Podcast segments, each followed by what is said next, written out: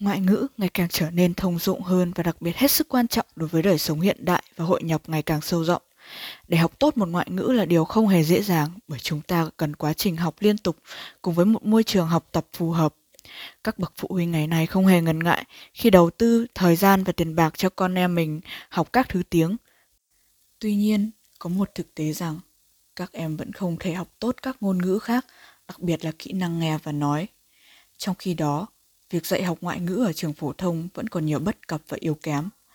Giáo viên thiếu và yếu, chương trình sách giáo khoa lạc hậu, học sinh không có đủ điều kiện để thực hành là những vấn đề cho thấy sự yếu kém của việc học ngoại ngữ ở bậc trung học phổ thông hiện nay. Theo thống kê của Bộ Giáo dục và Đào tạo, trong số 472.000 bài thi môn tiếng Anh Trung học phổ thông quốc gia năm 2016, 10 bài đạt điểm 10, 2.444 bài đạt trong khoảng từ 9 đến 10 điểm, chiếm 0,52%, điểm trung bình là 3,48, điểm nhiều nhất là 2,4. Một thống kê khác cho thấy 90% thi ở hai cụm thi đại học và tốt nghiệp có điểm tiếng Anh dưới trung bình. Kết quả của những kỳ thi được xem là rất quan trọng đối với đời học sinh.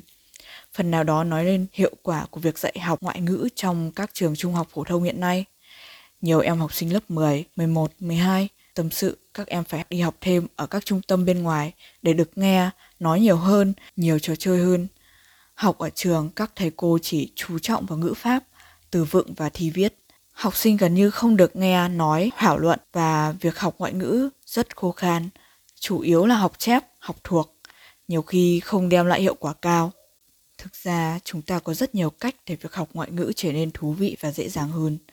Sau đây là một số chia sẻ về các phương pháp học ngoại ngữ của các bạn học sinh đến từ trường Trung học phổ thông Đoàn Thị Điểm, một ngôi trường đi đầu trong việc giảng dạy ngôn ngữ thứ hai và được các bạn nói bằng ngôn ngữ thứ hai của chính các bạn đang học. Thời điểm hiện tại, có rất nhiều người thông qua phim ảnh và âm nhạc để học ngôn ngữ.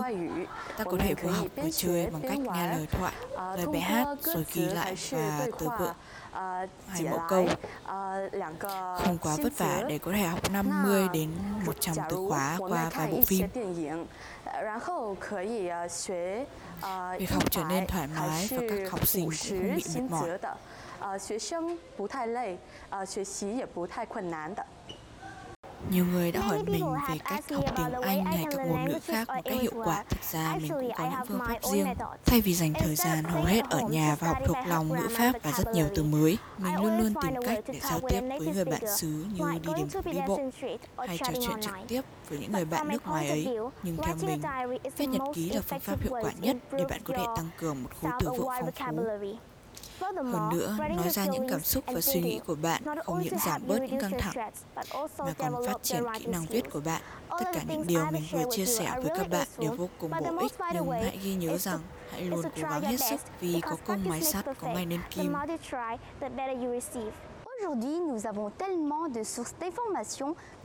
Ngày nay chúng ta có rất nhiều nguồn thông tin mà ta có thể tìm hiểu và học tập. Ví dụ như YouTube, một số kênh dạy ngoại ngữ mà tôi muốn giới thiệu cho các bạn. Đó chính là Lingua Mariana, Learn English with TV Show, French Car Ever Braver, hay những trang web hoặc ứng dụng học ngoại ngữ. Một ứng dụng rất phổ biến mà lại dễ dàng để học một ngôn ngữ mới. Đó chính là Duolingo. Học khi cảm thấy thoải mái, học trong thời gian ngắn mỗi ngày nhưng được duy trì thường xuyên sẽ hiệu quả hơn học 2 đến 3 tiếng chỉ một hai ngày. Đừng sợ mắc lỗi sai và cũng đừng ngại hỏi người khác về những gì mình chưa hiểu. Sự e ngại là rào cản lớn khiến việc học ngôn ngữ hiệu không hiệu quả. Nhiều người sợ nói sai, sợ giọng ngoại ngữ của mình nghe không hay nên ngần ngại mà không nói. Đừng mong chờ một kết quả mới khi bạn học theo cách cũ và đừng hy vọng rằng sẽ nói tốt hơn nếu bạn cứ ngần ngại như vậy.